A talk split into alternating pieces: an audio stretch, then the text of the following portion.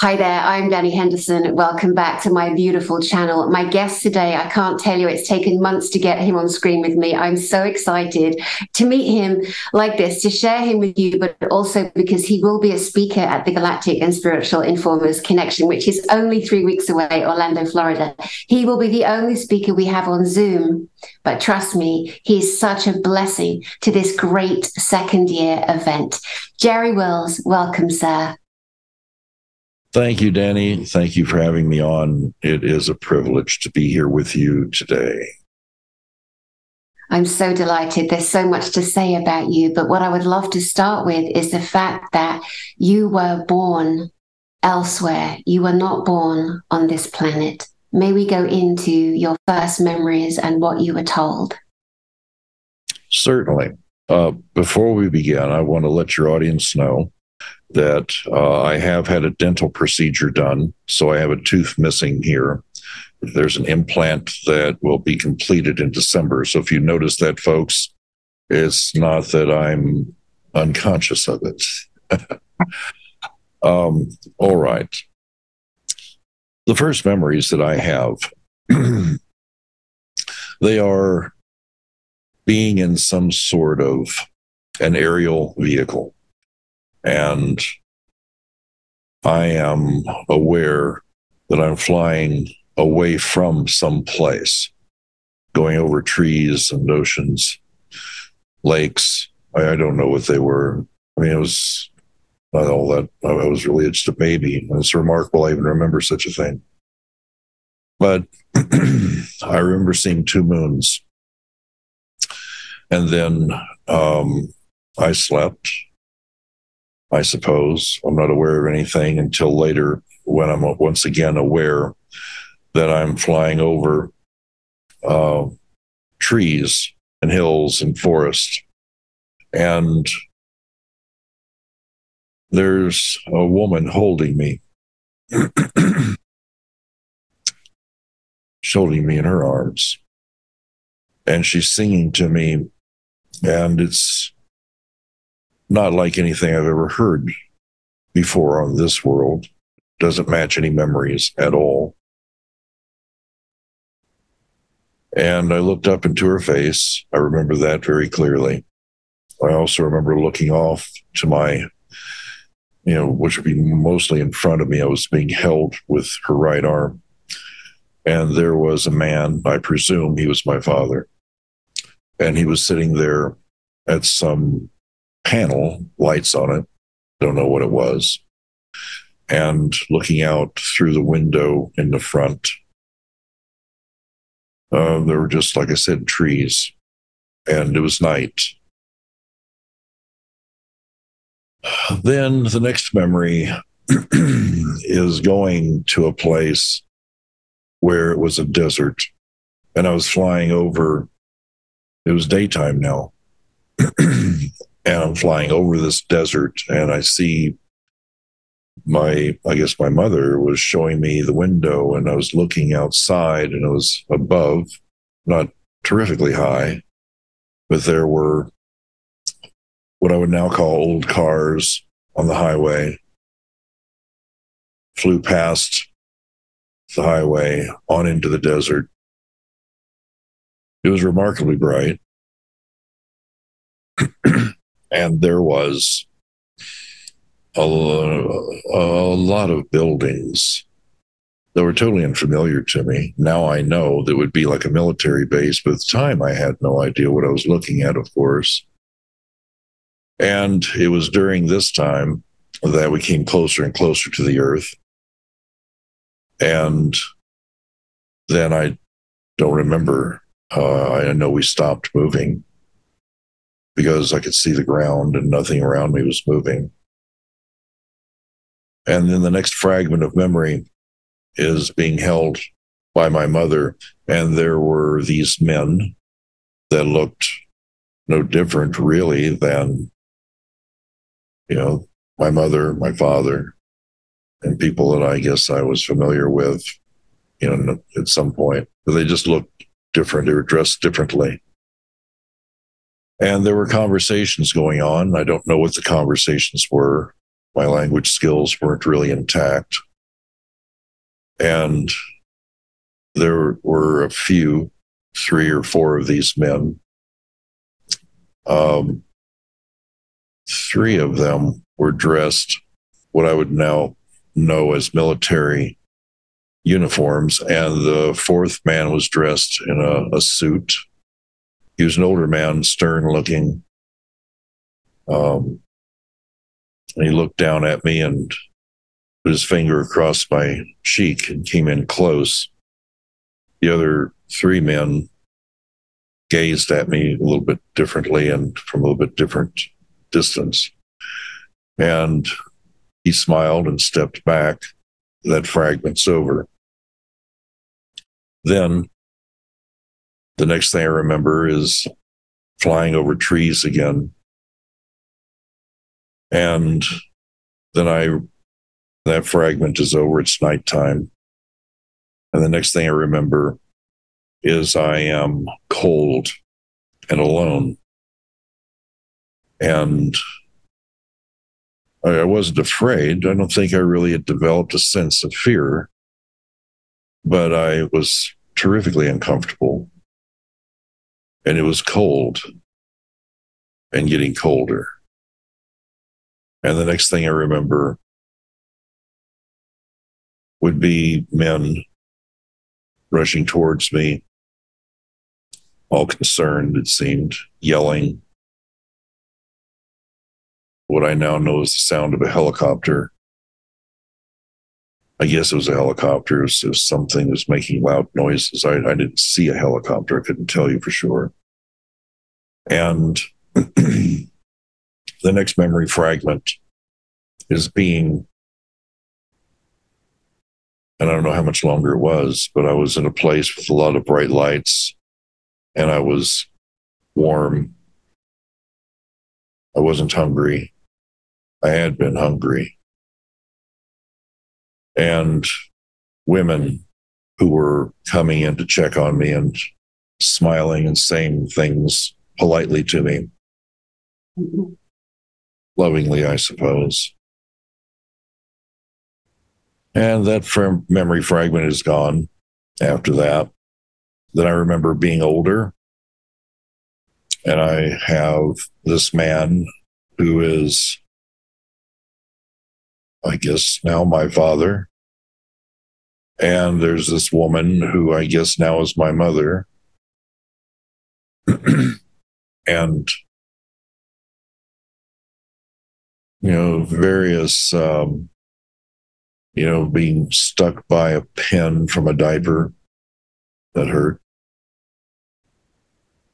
Um, eating food that I didn't particularly care for.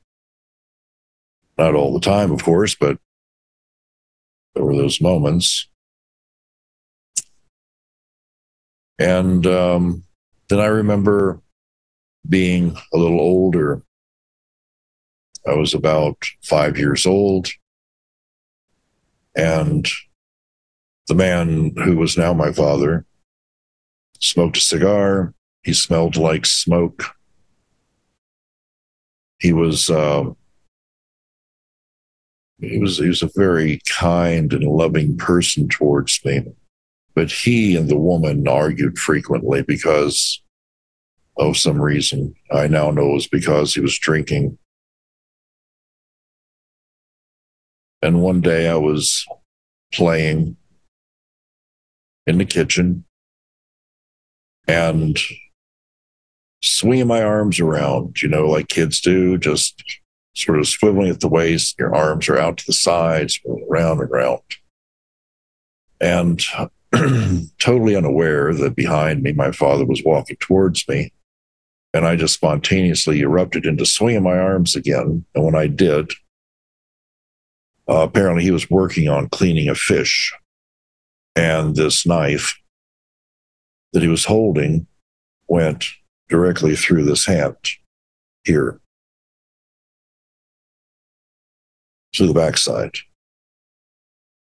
and was out this side.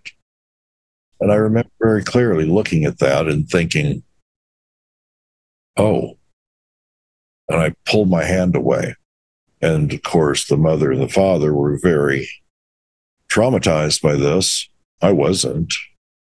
And he threw the knife at the sink, lifted me up, got down on his knees, set me down. The mother comes, they're examining my hand, and there's nothing there. And they can't understand because they saw it very clearly. And they can't understand why there was nothing there. And then I remember I became injured. This is probably a year later. I had um, jumped off a counter, crawled up onto it, it's something, who knows what, came down off the counter, and I caught the um, edge of the door near the inside of my between my legs and apparently punctured and ripped something quite dramatically there. I don't remember what happened after that. But I do remember the next scene was I was in bed and there were these men who would show up uh, every week. Some were doctors, and uh, others had all kinds of, well, they were dressed in military uniforms and had all kinds of insignias on their on their breast. And they were very keen on knowing what was going on with me. I guess I'd already been to the hospital and had returned home and they were all surprised apparently that I was just fine. I was healing very rapidly. When I was about somewhere in the mix of all this, probably, you know, five or six years old, my father would always tell me that I was going to my in my future I would be going to the Air Force Academy it was a new thing, Colorado Springs. We lived in Denver. Had moved from Kentucky to Denver. And that um, the people who were there were very excited to have me there as their student. So I had to be very, very good at everything. You know, I was a very smart kid. I was reading by the time I was three. Um, so I had a lot of books and I could, in my own primitive way. I could discuss geology and science and planets and stars and chemistry and biology. All these books were always furnished to me. So there was a time that when he took me to this meeting, it was in a building somewhere in Denver, I don't know where. Now I understand it was a Masonic order, but at the time I had no idea. We went into a side door, went into an elevator, and I was dressed in a jacket and a tie, in a suit, basically, and as he was as well. And we went down the elevator and into this one large, large room. I was taken to a smaller room and required to change into a, uh, a silvery outfit. And it fit me quite well. Uh, now I would consider it would be like a lycra bodysuit, but at the time no such thing existed.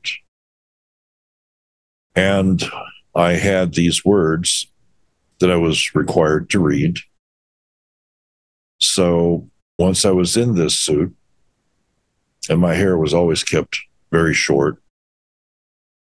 So once I read this over and read it out loud to my father, the time was, and these men came and escorted me to the center of a stage with a microphone. Those set down rather low. And I had the paper and I read these words I have no idea what they were. I don't have any idea what was said. And the place was absolutely silent except for the sound of my voice. The audience, there was no light, but it was a large room. It was full of people. And when I finished, I dropped the paper and I thanked them for attending. And at that point, they all stood up and cheered and clapped and cheered and clapped. And it, I remember smiling. And then this man with the military outfit came out from the side where my father was. He shook my hand. My father stood by my side, and every one of these people that were there, at least it seemed like it in my memory, they filed by me, got down on a knee to be at my height. They shook my hand, rubbed my head, patted me on the shoulder or the back, and one by one they filed past. And when it was over, went back into that small room and changed back into my suit and took the elevator and went home. The entire thing lasted about three hours. I was tired. So my father took me for pancakes. And then home, where my mother had made a chocolate cake. And later there'd be dinner, and I would have chocolate cake and a glass of milk before I went to bed. There were other instances as well that I find it difficult to put a timeline to. For example, every year from my first memories, which is probably around three years old, my father and mother would then go on a car journey to from Denver to Florida. And it was a long, long journey. So you know, I don't remember much about the journey except it was, it took a long time. And once we were in Florida, we stayed at this hotel that was near the beach. And usually, after the second or third day, this man would show up that my father told me was my Uncle Sam. He had a big, big black car now I suspect it was like a Lincoln Continental or some Cadillac or something, but it was really big because the back seat was just huge. And I remember thinking, I wish we had a car like this with such a big back seat. Well, we drove out quite a ways. Now I realize it was probably into the Florida Everglades then uh, eventually Uncle Sam would get to the point to where he'd park and get out of the car. He had a canteen. There were two. And my father uh, had one, and Uncle Sam had the other. We walked a short distance to where there was like a river or a creek. I don't, it wasn't gigantic at all. You know, it was probably 20, 30 foot across at the most uh, from my memories. It might not have even been that big. But there was a boat there, and the boat had a, a motor. And I got into the boat and my father sat in the front. I sat in the middle, and my uncle Sam sat in the back and drove the boat. We went down this creek into the trees. We went through these trees. And eventually we got to a place where it was just a wall of vines, trees. And the water just ended at this, this place and my father would whistle. And there would be suddenly off to the left side, there, there would be a man. And he was all covered in these vines and trees and limbs. And face was painted. He looked like a jungle person, I guess. I used to watch Tarzan. and uh, then my Uncle Sam would say something. He'd say his name or something like that. I don't remember what he said really. I just know he said something.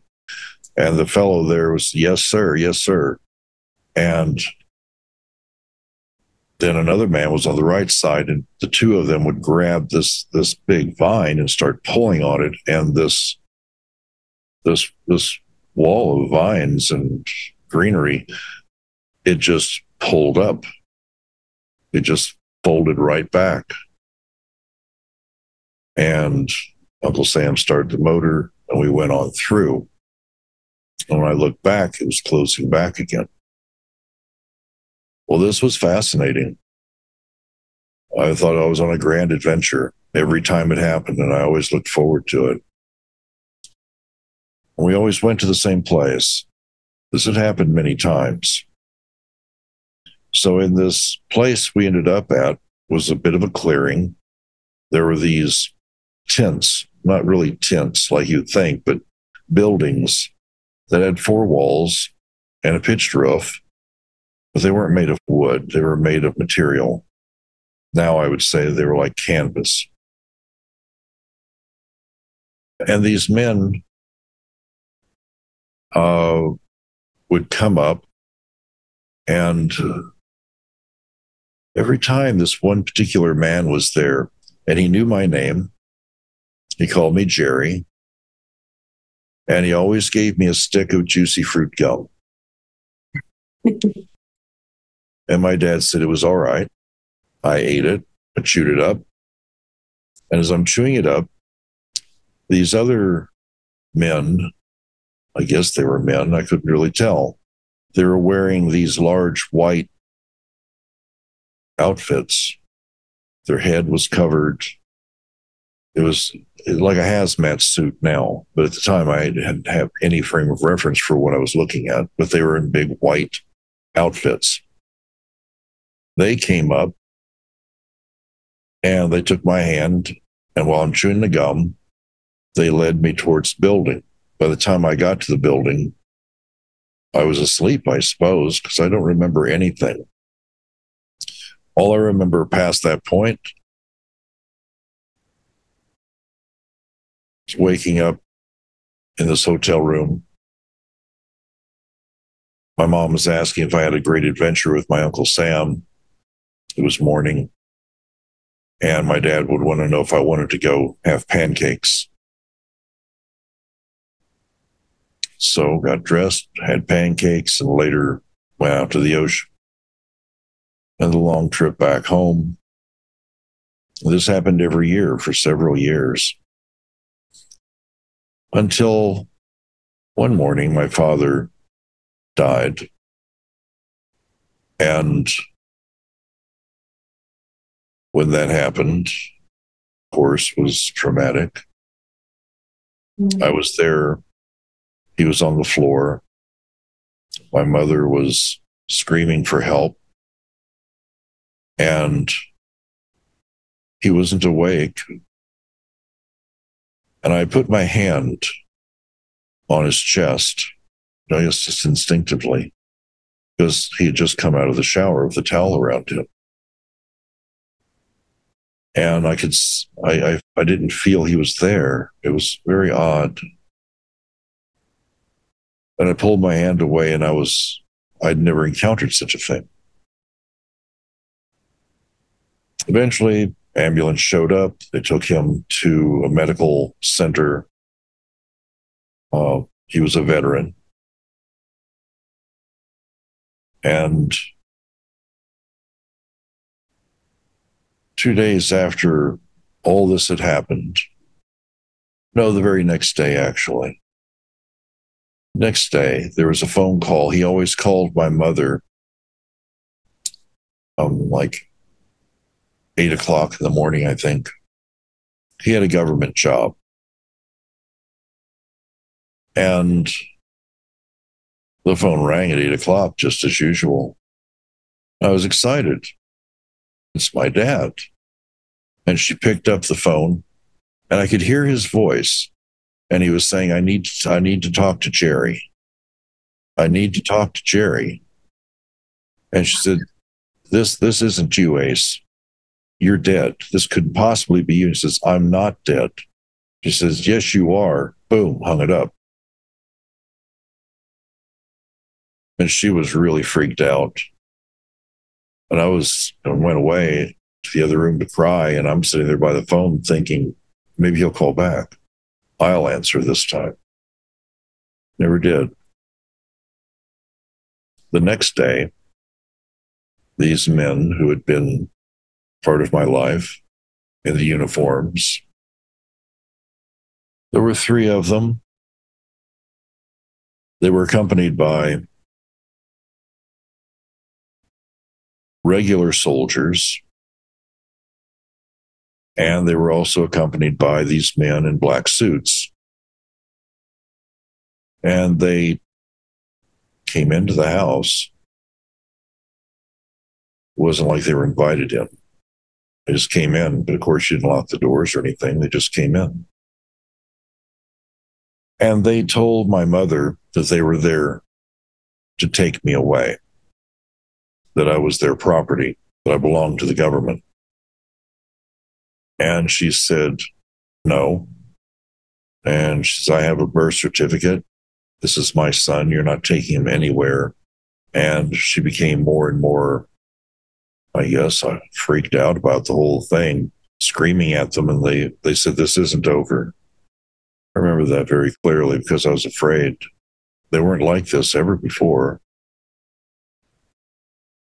They left and immediately well, not immediately, but by the end of the day, we had left and gone to stay with her brother. And then from there, I don't know how it all worked out, but we left there and drove back to Kentucky, where she was from. And back in the hills of Kentucky. And I never got another visit from these people. Although later in years, I had people approach me, but nothing overt, never any any anything threatening. Not until well, it really wasn't threatening. I'm going on to the next thing here, but it, uh, this even this wasn't threatening at all. But um, I don't remember the date now, but it was in October and um, it was October, late October, and it was it was getting cold. I was outside. My mother had remarried a fellow who was incredibly cruel, a very unpleasant fellow, and I was outside stacking up a terrific amount of wood that had been split, stacking it into a nice, tidy wall sun was going down. There was a breeze coming off from my left. The moon was full. And I heard an odd sound. Having lived on the farm now for a number of years, I knew the sounds. This wasn't anything I'd ever heard before. I look around, didn't see anything. I continued stacking the wood. It was my hands were freezing. Side note the reason why I'm so prone to being uh, uncomfortable with the cold is because when the U.S. Army Air Corps retrieved me from that house, I had frostbite over most of my body. So I have a great sensitivity to the cold. Always have. So my fingers are aching and stinging, and I'm still trying to pile these things up. And then they're not much more than I don't know, 300 yards away, about 1,200 feet, over the pine trees. They're tall, the tall kind of pine trees, not the short, bushy ones. There was this thing. It was like a huge oval, silver, and there were round lights on it. And these lights were pastel. And they would go, there were five of them, and it would go from left to right, slowly fading. The next one slowly fade on, next, then the next. Um, kind of a pastel, yellowish pink looking, fading down to a, a very opaque white. But it's just hanging there over the trees. It actually it moved. I saw it move over the trees and stop. It was just hanging there. And there was a pretty good breeze coming from my left, so it was going against the wind. There was a clear field in front of me. And I thought I should run over there. I felt like that was the thing to do. I stood there watching it and I walked away from the wood and I went over to where the fence was because there was a fence between me and it, just a barbed wire fence. Easy to get through. And I stared at this and I saw the moon glinting off of it. That's why I knew it was, you know, highly polished, silverish. And I said, I'm coming to you. I said, wait for me, I'm coming to you. very clearly in my mind, it said, not yet. And then it just moved and went out of sight. We lived on top of the hill. Excuse me. And it just went, I guess, over the over the horizon of the hill. So no one believed me that I'd seen this. Of course, no one believed me about anything that I was seeing anyway. I was seeing dead people. I could touch something and know what was going on with it. I could see inside of a watch. I could, I could do some pretty interesting things. And no one believed me. And it wouldn't be until the next year, after I turned, well, I guess maybe by then I had turned 13 because I was I just turned from 12 to 13 when this happened. And at 13, I was on a hike down in the woods waiting for a friend of mine to show up way back woods. And that's when I met Zoe. And this was a man from another world. I didn't know it at the time. Very friendly fellow. And he and I became friends. And so for the next five years, I would have multiple occasions to sit and speak with him, meet up with him, learn from him and the others who came with him. At one point, there were some rather traumatic things going on with uh, my stepdad and mother he was beating her. I couldn't stand it and I left.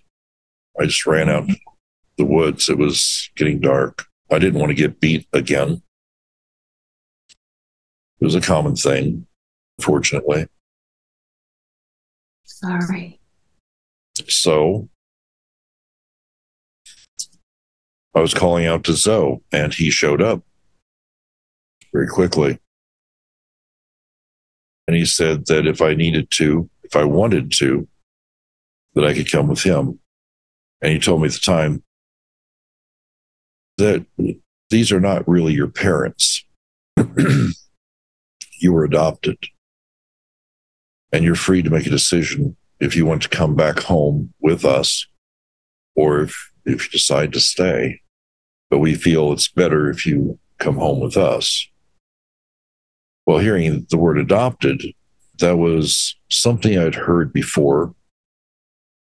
And I had no idea the depth of emotional uh, angst that would cause within me to hear. I knew other kids were adopted and they didn't seem to be very happy about it. They were unwanted. They always said someone else had to want them because they weren't good enough for their mother so that carried quite a resonance within me. I went back home. I asked her about this. She'd always, she continued to forbid me to speak to Zoe or anybody that was a stranger. and I tried to explain to her that they were my friends. They were good people. So I asked her, Am I adopted? And her face went pale. I remember very clearly. And she went to this little metal box that she kept in a closet. She pulled it out, opened it, pulled out my birth certificate. She said, This is your birth certificate. This proves that you're not adopted. You're my son. Don't let anyone tell you differently. that resolved my angst. From that point forward, then I knew that this really was my mother. I don't know what those other memories were. They're quite real, but this was indeed my mother. So it would not be until many years later when she died and prior to her death that Zoe would show up and advise me that I was about to discover the truth of my identity, of my person, and that I would do so as a result of my mother dying, and that she was going to die in December. And he wanted to make sure that I wasn't emotionally damaged by the news that was going to surface. Well, I assured him I didn't think it would make any difference. I was 38 years old at the time. Said, you know, if that's the case, that's the case. I had not been in touch with her for a number of years. I didn't know at the time she had developed uh, a, a, deep state of dementia and she wasn't talkative and wouldn't talk to anybody. So there's no point in trying. And she was, for many years before that, actually very distant and non interested in me. So why would I care at this point? Couldn't understand why, but you know, that's life, I suppose. I would tell myself. So, um, when she died, it was in December, the date that Zoe had told me. and um, it was a couple days after her death that I got a phone call from my sister who had she's a little sneaky. She always was you know rebel. And she told me she had listened in on these men that were at the funeral wanting to know if i had ever been told i was adopted. And elmer which was my you know the male version of the evil stepmother, um, he said no, and that the mother didn't want it that way, didn't ever want me to know. And the other man was like, well, he needs to know everything. As well, it's not up to me, and I don't really give a damn. And walked away. So, when Zoe had told me that I was adopted, he told me the entire story. But now I had this validation, having her, my sister overhear this conversation. And then it all came rushing back to me when I was younger and they told me that I was adopted, I could leave. You know, the mother protecting herself and say, no, you're not adopted. And then Zoe telling me once again, yes, you are adopted, and we're worried about your state of mental health, your emotional state. Well, now I'm hearing it and it's conclusive.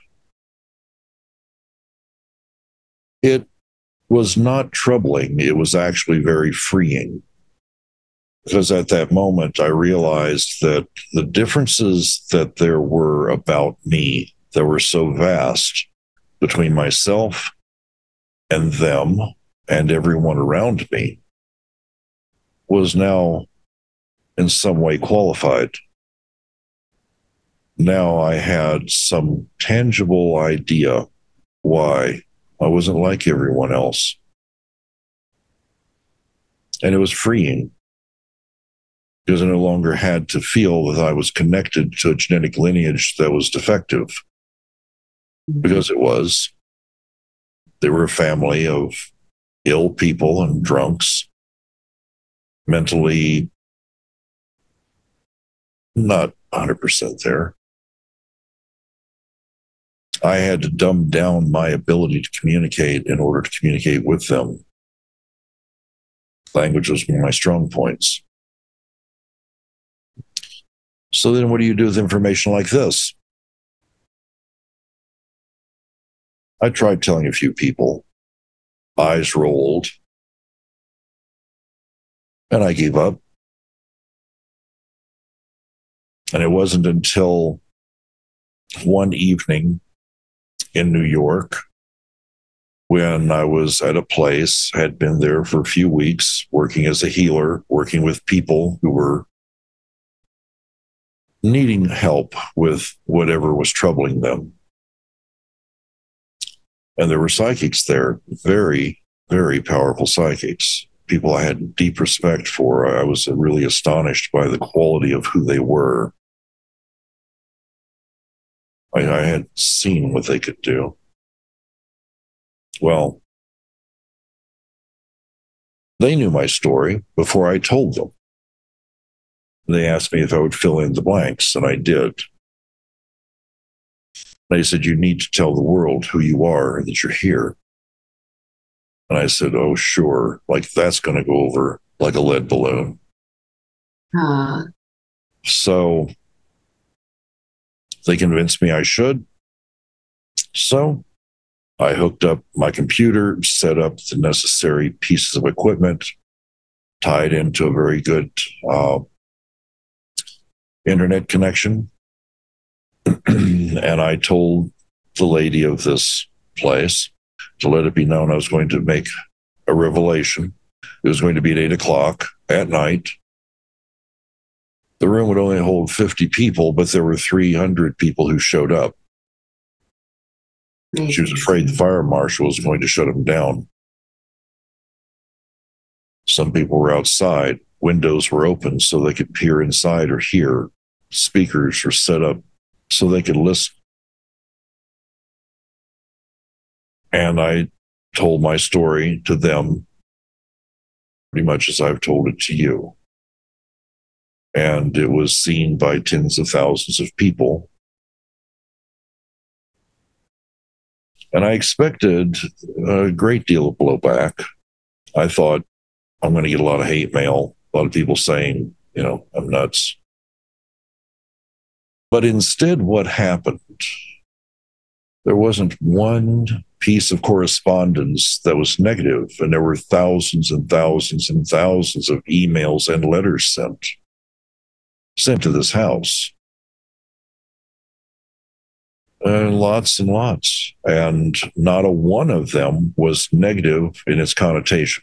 Not one. They were all supportive. And the ones that really stood out in my mind is, are the ones that said, I'm not from here myself. And I've been mm-hmm. afraid to say that I am from elsewhere. And you've given me the strength to be able to stand up and say, this is true about me as well. Wonderful. And so that's pretty much the story in a nutshell. As far as why I'm here, my initial thoughts on that are I was here to watch. There are a great many things that have taken place and a great many things left to take place on this world perhaps some part of me is an anthropologist studying the culture to see how it maneuvers through these troubling times. Part of me might be a philosopher to gain some deeper sense of wisdom by watching the foibles of those who try to navigate the troubling waters of this world. Part of me is a scientist looking for a solution to a number of things. I don't know. I think the undercurrents of why I'm here would have to do with trying to help give others an idea that there's a much better way than the ways that we've done things in the past. It's time to be here without fear, to be here with our own strength intact, knowing with confidence who we are and the reason why we've came, why we've come, rather. Mm-hmm. And the reason, just to make a difference. You don't make a difference in the world typically on a grand scale. A lot of people think in terms of the grandiose, and I don't see that as being how this is actually going to manifest. The differences that I've made in people's lives have been one person at a time to do something that showed them that they were important, they were valuable, they mattered to me. Not that I'm important, but so many people in the world feel alone. And if only one person would care, would make a difference in their life. And I try to do that. So I think if there were millions of us who are here who tried to do this, then there would be multiple millions who would benefit from just an act of kindness, an act of conscience. Yeah. We all came here with our own unique gifts. I came here with a multi- multiplicity of gifts. I focused on the healing aspect. Others, they're quite good at whatever they do we need each other. We're not alone, and we cannot do anything in a positive way, in a way that brings benefit if we try to do it by ourselves. It's not how it's done out there among the stars. And that can't be the way it's done here. Yeah. So that's why I think I'm here. That's so beautiful. I did not want to say one word while you were gifting us that. Thank you so much. It is incredibly transfixing your voice, your resonance, your frequency that you emit, the the gigantic love um, that just comes from you is so beautiful. I'm so proud to be sitting here with you. I'm so proud to share you on my beautiful channel with the many people that will see you. Um, I'd like to go back a few steps to the beginning to ask you when you were that beautiful little newborn soul and you were being held by what you perceived to be your mother on a ship and a masculine being you assume is your father. Do you remember what they looked like physically and if and what they resonated? They looked like people here.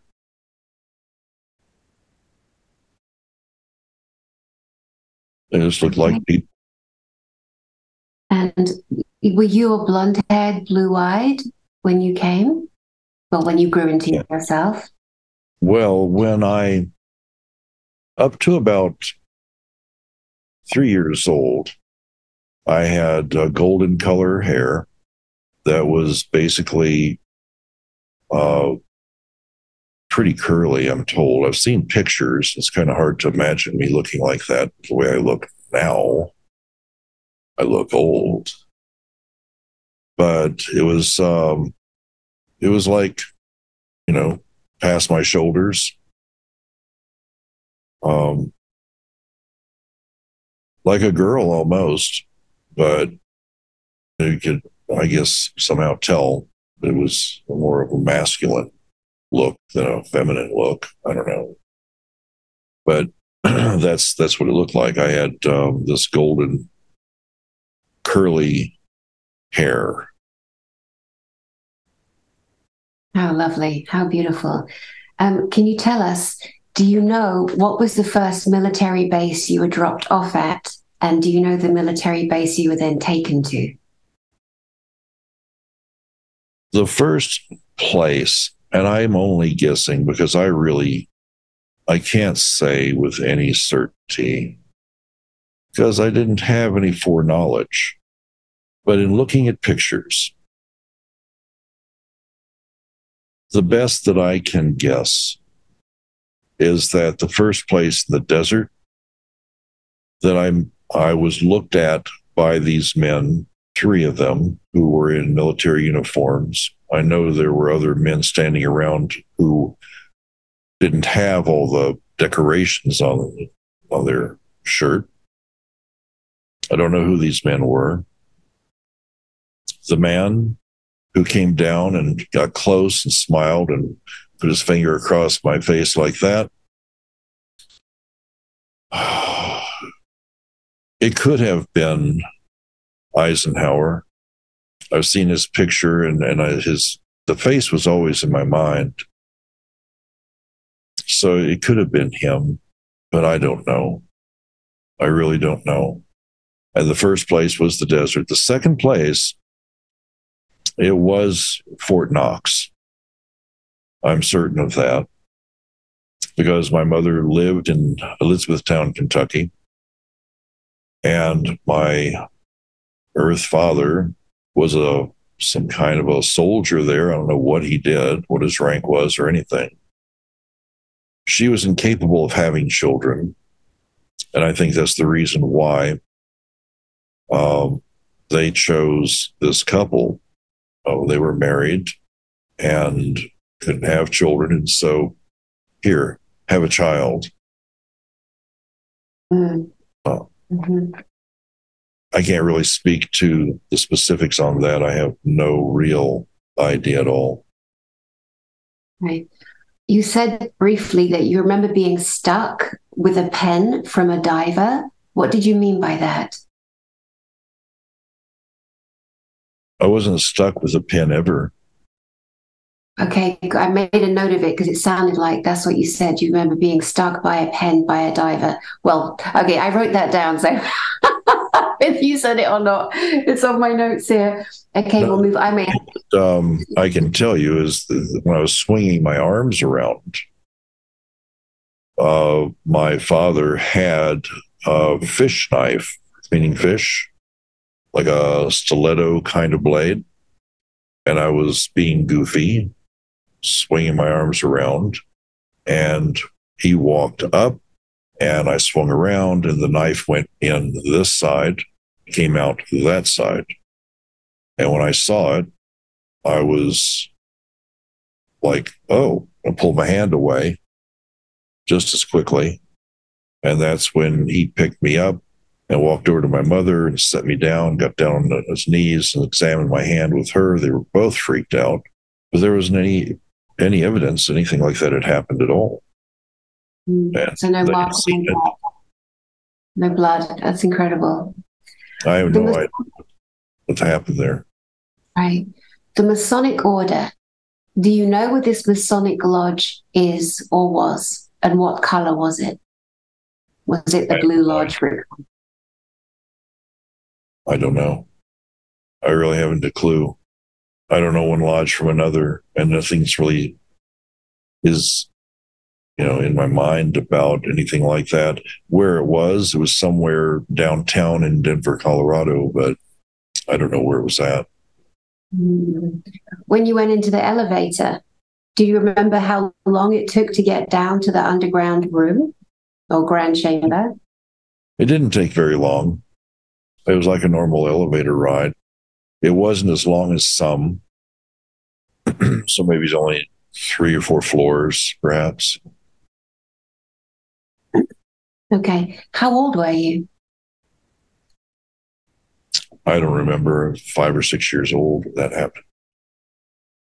Just a little babe.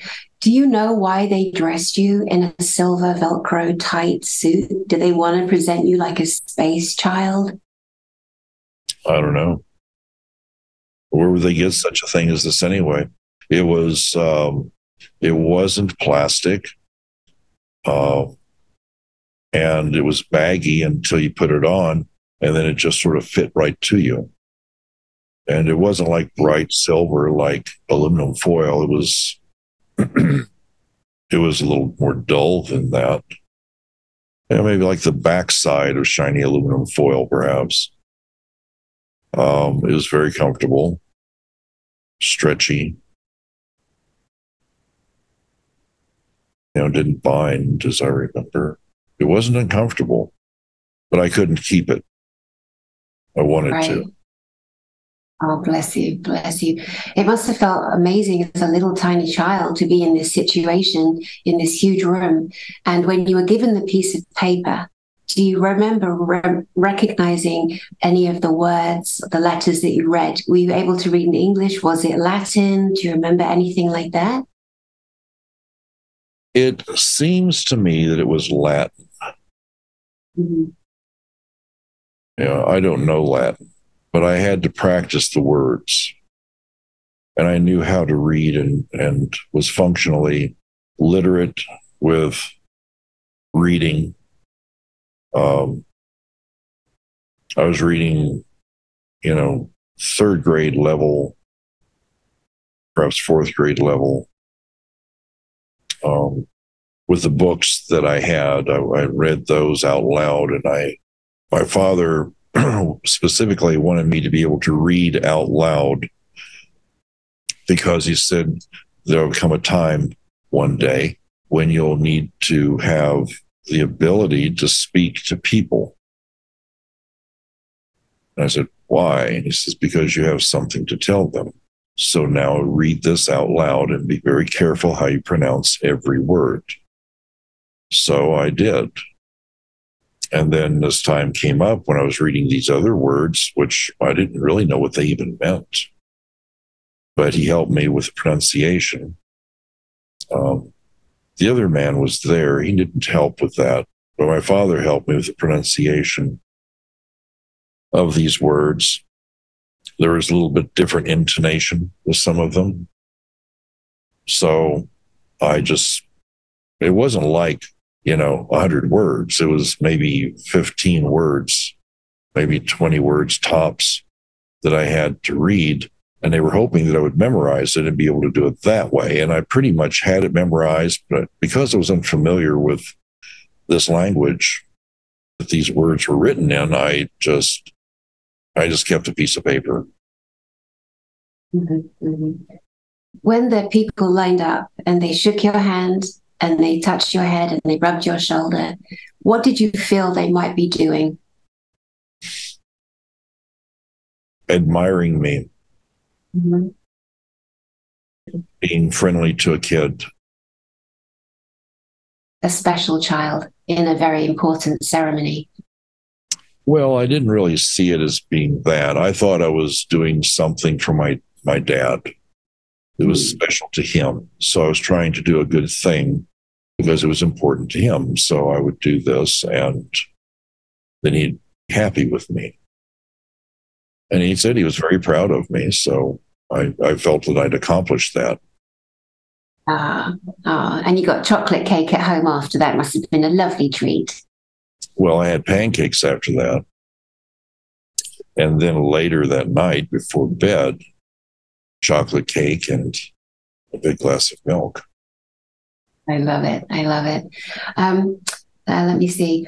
When you did your travels into the Florida Everglades and you went deep into the jungle and met the man who was obviously guarding an opening to a, a secret place, you said that you were given a stick of juicy fruit gum each time that you went there, and then you would wake up. Is it logical to say that this gum actually put you to sleep?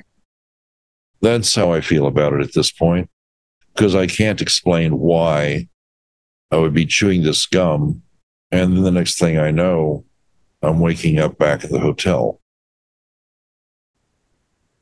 I, because I was walking with these weird looking guys in these suits. and the fellow that gave me the gum, he was standing back there now. I'm walking away from him, walking towards this building with these I don't know, these doors are kind of weird. It's not like doors you open and you have to push them apart and walk in and push them apart and walk in. So I saw them when they came out. But I don't ever remember going in there. I just remember they had me, you know, I, I had my hand in this glove and walking. And the next thing you know, I'm I'm waking up back in the hotel. I don't know what happened. I don't have any idea what happened. Mm. It's been a bit. Did you ever have any? Sorry, go ahead. Sorry. Um, did you ever have any marks, any bruises? Did you ever have any dreams around these times that you can remember specifically? Nothing at all like that. My guess is that they were giving me a yearly checkup with whoever it was that they were. You know, it could have been that they were just military scientists. It could have been off worlders, just giving my yearly checkup. No idea. There was no clue, and I really couldn't see these men's faces clearly at all inside of these big hood things. So, now I don't know anything about who they were or what it was all about. Did you ever feel frightened when you were taken to these places? No, it was a big adventure. I was watching for monkeys and alligators and snakes.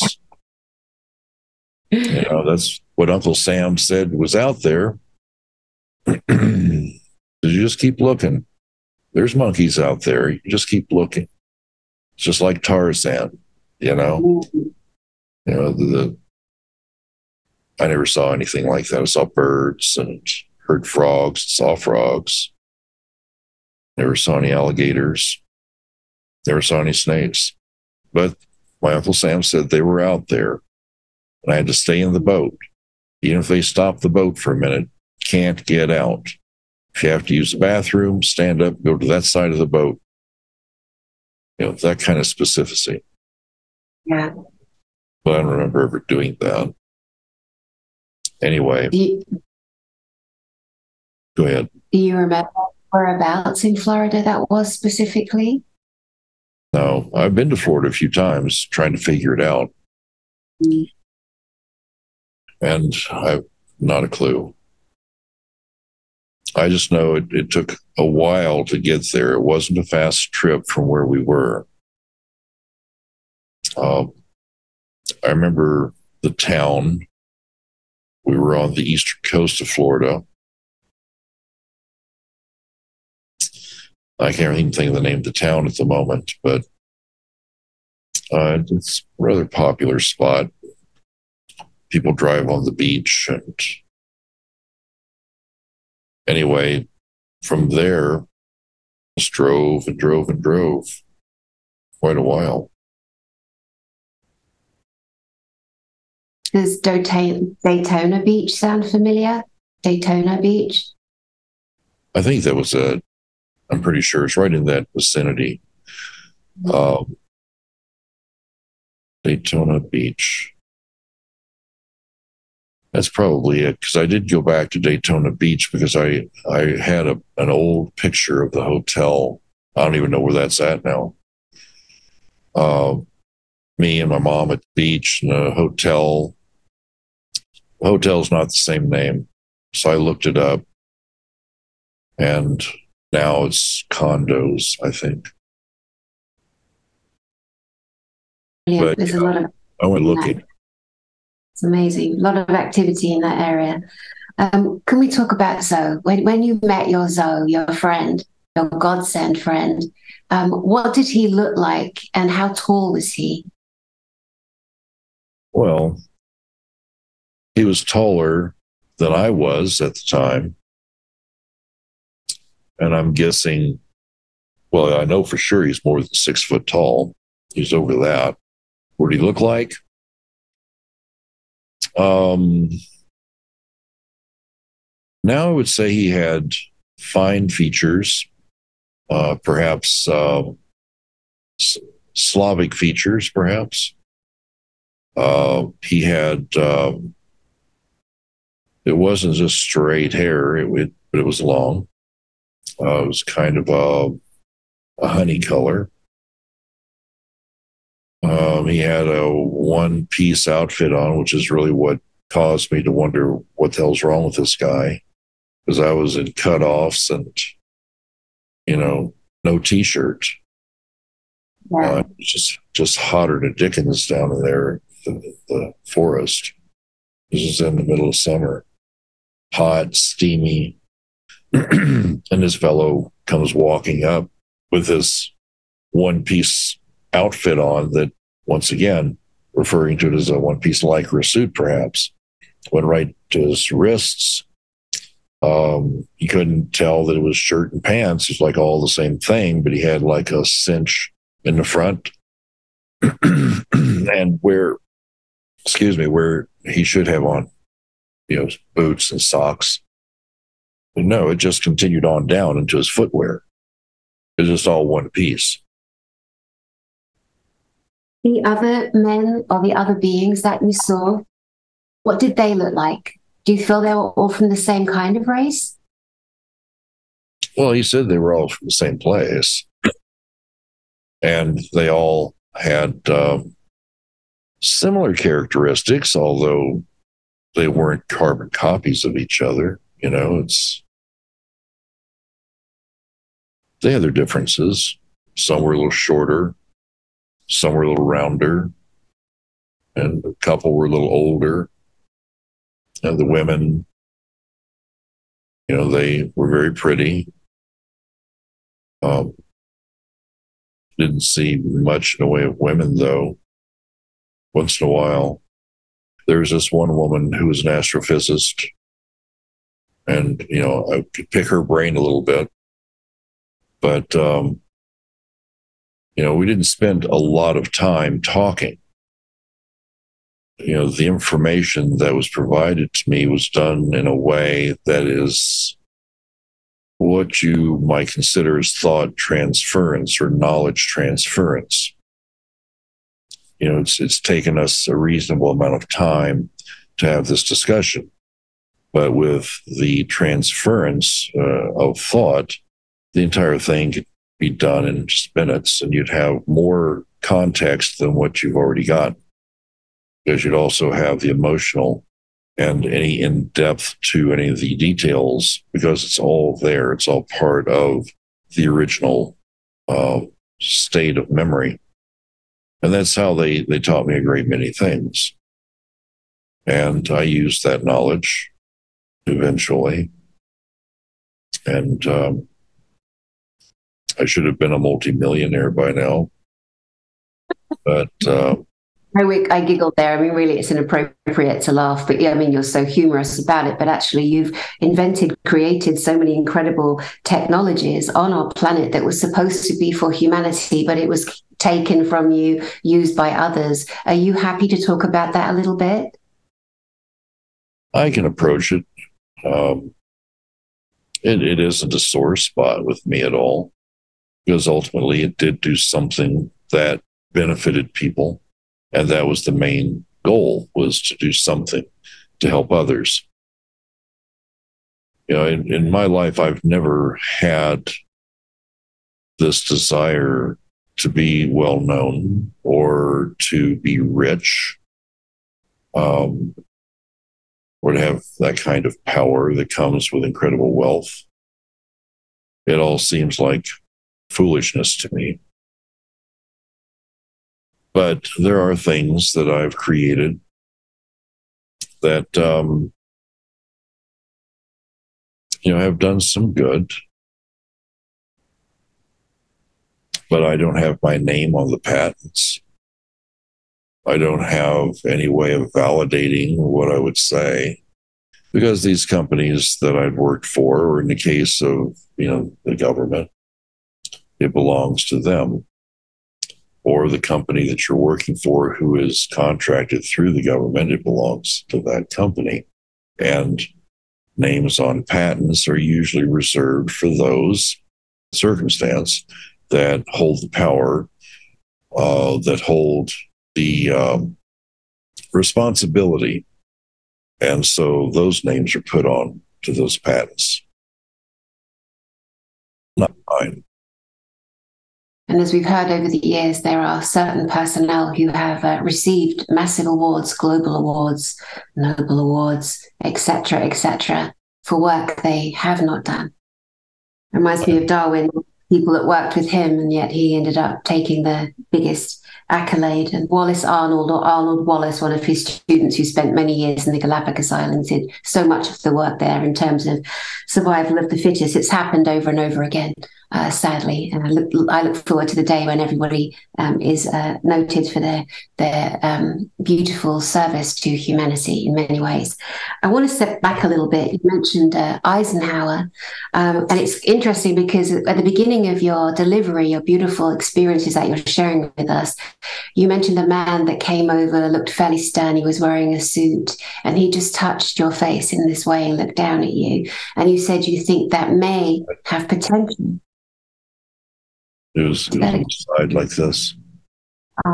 Actually. But I'm sorry, go ahead. No, please, because I mean, I need to put us both on screen together here because I don't want the audience to have missed that. So you went like this. He touched you like this. yes. this. Started right about here. Just went down my cheek, just like that with one finger.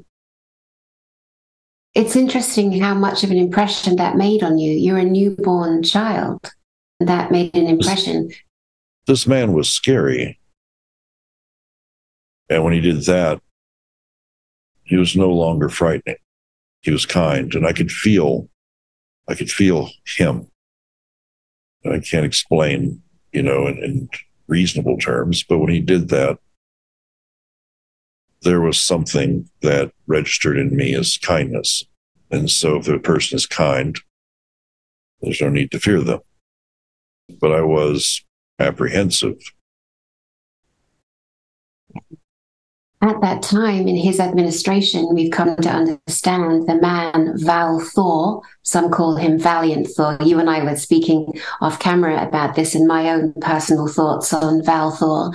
Um, and we are told that, well, we're not just told, it's in the records. I mean, some have been redacted. The government has t- tried to redact as much as possible. But Val Thor, who was a person, physical person, who came from Venus to our planet to work with the American government, nobody can deny that. It's fact. And there's even photographs of him, and he was at the time with uh, Dwight Eisenhower.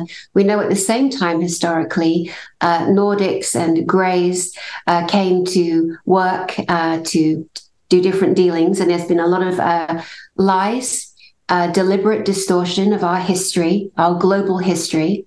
Um, and it's coming back to be reconsidered at this point in many different ways.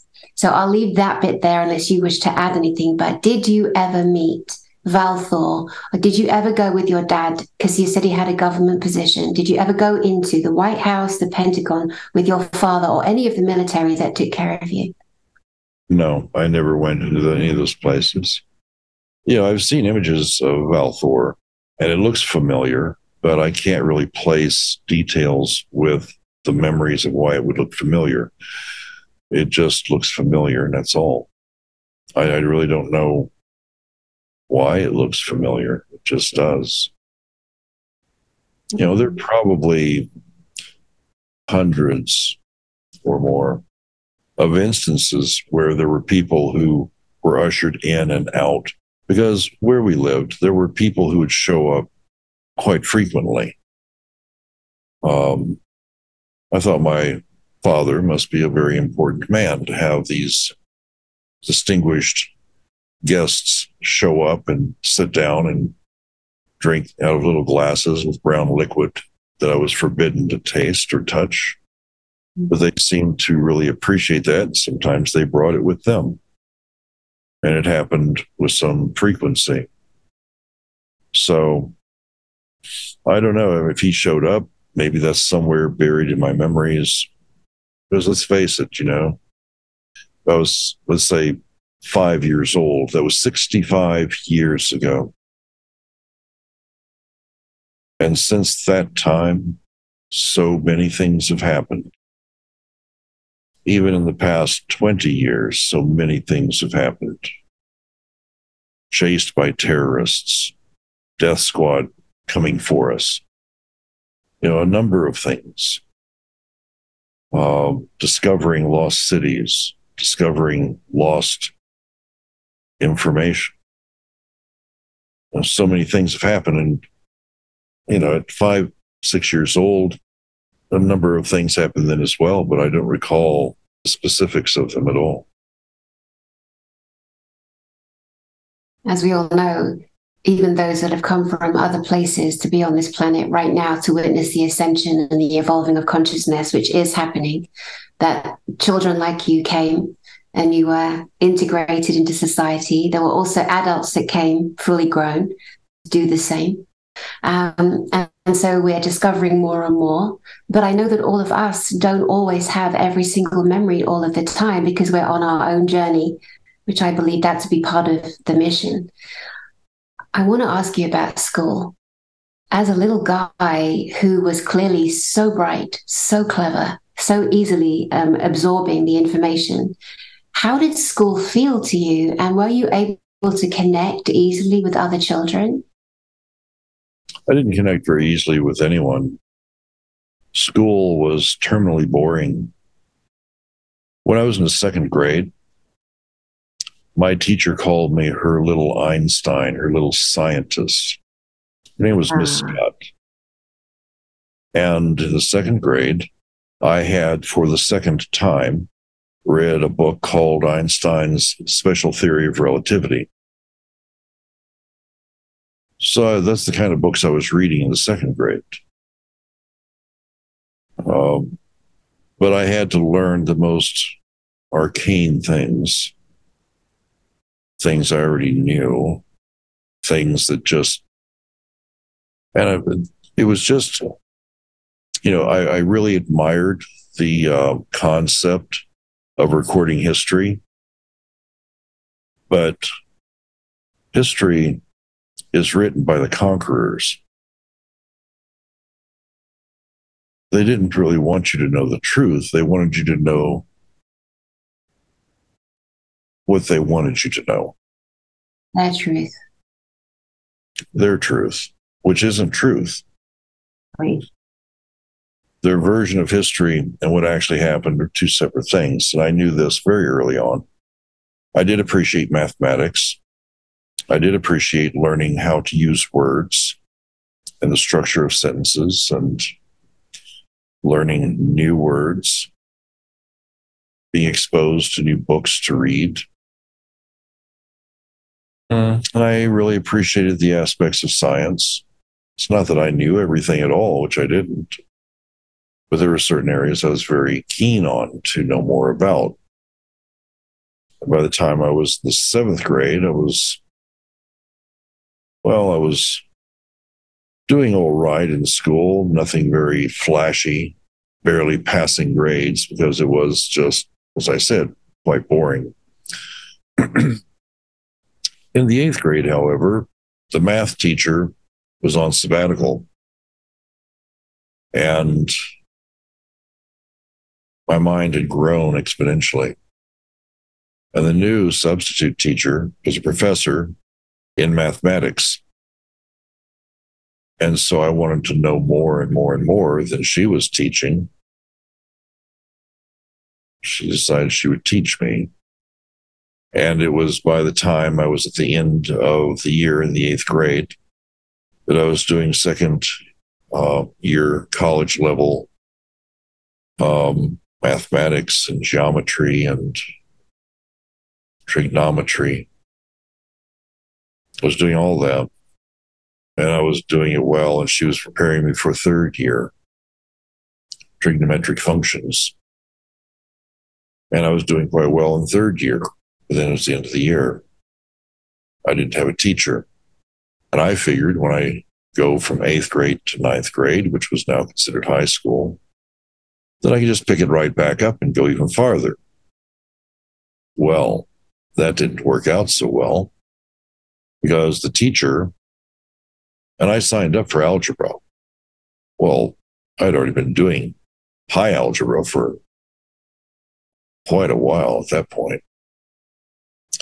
But now, instead of taking it from where I had left off, I had to stop doing that and in algebra, when they're teaching you, they teach you how to take a function and take it and expand it out over maybe a whole page to show the expression of the function. That expression of the function was already happening in my mind. I'd gone far beyond that. I was working on ge- uh, geometry and trigonometry and all this stuff. I could see it floating in the air in front of me. I could figure out all these details. I knew the formulas. And I refused to do things the way he wanted me to. I told him, I'm not doing that. I'm too far beyond this. And so, because I refused, he wrote in yellow chalk. He took the eraser, erased the board, and threw it at me and hit me directly between the legs with a chalk eraser, which was horribly embarrassing. And he threw me out of his class. In order to go any farther, I'd have to take basic math. So I did. I had to dumb myself down to be in their presence.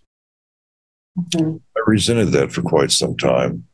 I'm still unhappy about it, but it is what it is there's a valuable lesson to be learned. Nobody cares what you know. They just care that you know what they want you to know. That was what the takeaway was for me on that. Same was true with many of the other classes.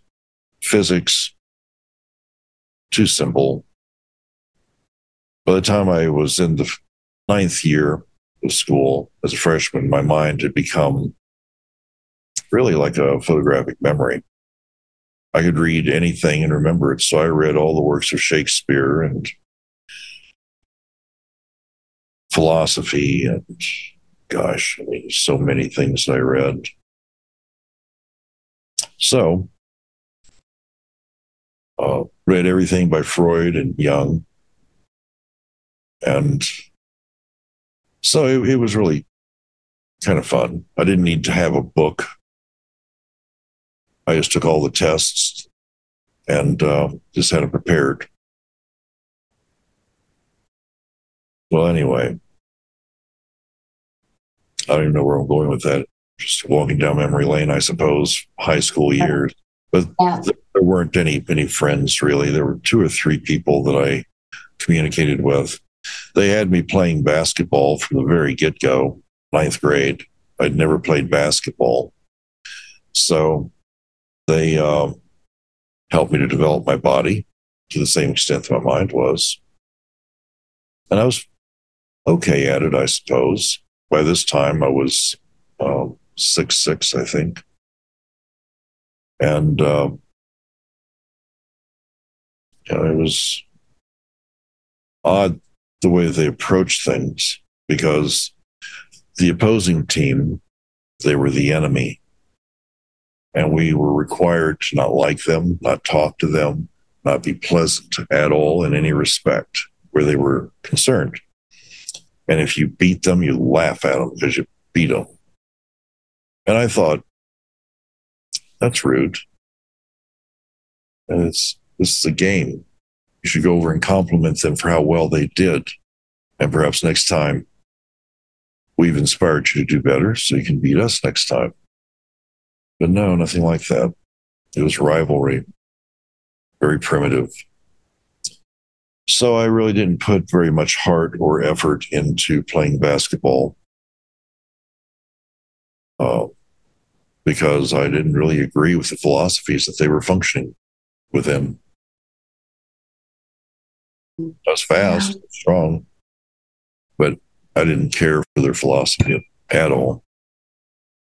Right. One of the most obvious questions one would assume, because you know there's thousands of people that are watching this that will see this, and everybody becomes their own, like, you know, interviewer and they're asking this and asking that. One of the most obvious questions to ask you would be, uh, and I know the answer because we've spoken previously, but do you know where you are from? Star system, planet in particular, race of beings? well, I used to think that I was quite sure where I'm from. The planet is called Lonulos. Um, and as I understand it, from what I remember being told, It is um, around a star called Tau Ceti. I'm no astronomer, but I do have friends who are. And it's been mentioned that um, they might have found planets around that star that are considered habitable planets, similar in size to Earth, I think. But that's what I was told by Zoe.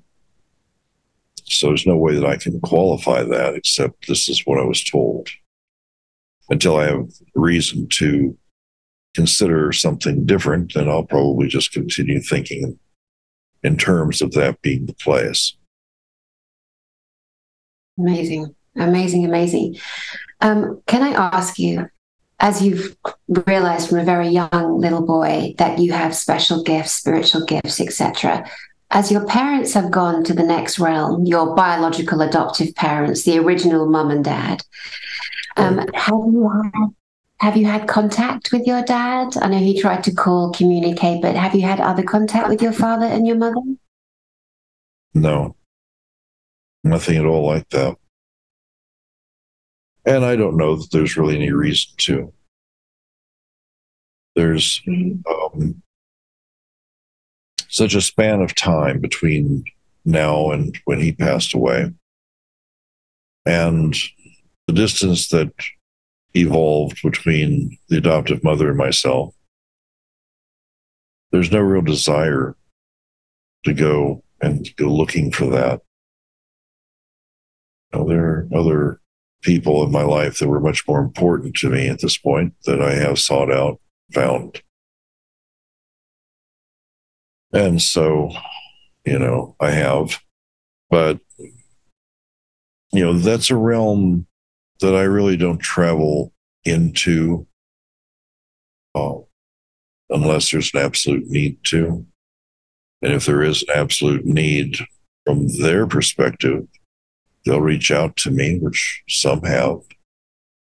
And we've had those conversations. Mm. Have you reconnected with your birth parents from the Tau Ceti region that brought you here on the ship that you clearly remember? Not that I'm aware of. If I have, I wasn't. Um, I wasn't aware of it at all. This has been so great. I could just keep going for hours. I think it would be kinder to stop at this stage and come back again another time. And of course, you're speaking at our conference in just three weeks' time, the Galactic Spiritual Informers Connection you've gifted gifted us so much jerry uh, so much to ponder and think about and to me these conversations are so crucial especially right now because as you deliver into the field your memories your experiences that you know are real out there. Others, as you said, the thousands that came to see you, there was a room that was going to hold 50 and there were 300 people scrambling to get in to listen to you because something sparked, something happened in them that drew them to hear the information and it went out and out. Thousands saw you on television. Um, and your gift doing this with me, which I'm so grateful for, will have the same similar effect. More people now, as we know, are waking up to who they be, who they were, where they're from, past lives, current lives, etc. Um, is there anything that you would like to say specifically to the people that are watching right now? There is one thing I think would be poignant. Uh, so many people are wondering where they come from and do I know? Course, I don't have any idea. And it's important for you to try to find that answer for yourself because it's a point of inquiry you'd like to know. But there's another thing to be very, very aware of that is probably even more important than where you came from. You suspect you came from someplace else, and chances are you did, one way or another. The important thing for you to consider it's not where you came from, but who are you now? And what are you doing? And who are you doing it for? If you truly are from some other place, it's time for you to be truest version of you. Be you. And if you don't know what that means, find out. No one can tell you. If they say they can, it's just a big story. Don't believe it. Find out who you are. Be the authentic version of you, whatever it is. And don't be afraid to be it. The things that are coming, the things that are ahead for us, require you to have confidence in who you are. If you're not confident in who you are, then how can you expect anyone around you to have confidence that they're going to be all right? You won't even be all right. Who are you? And what are you doing with who you are? That's my message to you. I hope that is good enough. It is outstanding and excellent in its delivery and very much appreciated. Um, thank you so much, Jerry. Truly, thank you. And dear Kathy, there, um, thank you so much. I can't wait to connect back with you again soon and especially see you on Zoom at the conference, which will give details underneath everyone. And uh, thank you so much. And to the audience out there, bless you, love you, sending you love from my heart to yours. I know you're going to be so delighted to have gotten to spend time with this great man and listen to his stories and find within yourself a resonance, a story, a, a memory, uh, or not. But bless you. My name is Danny Henderson, and I'll see you soon.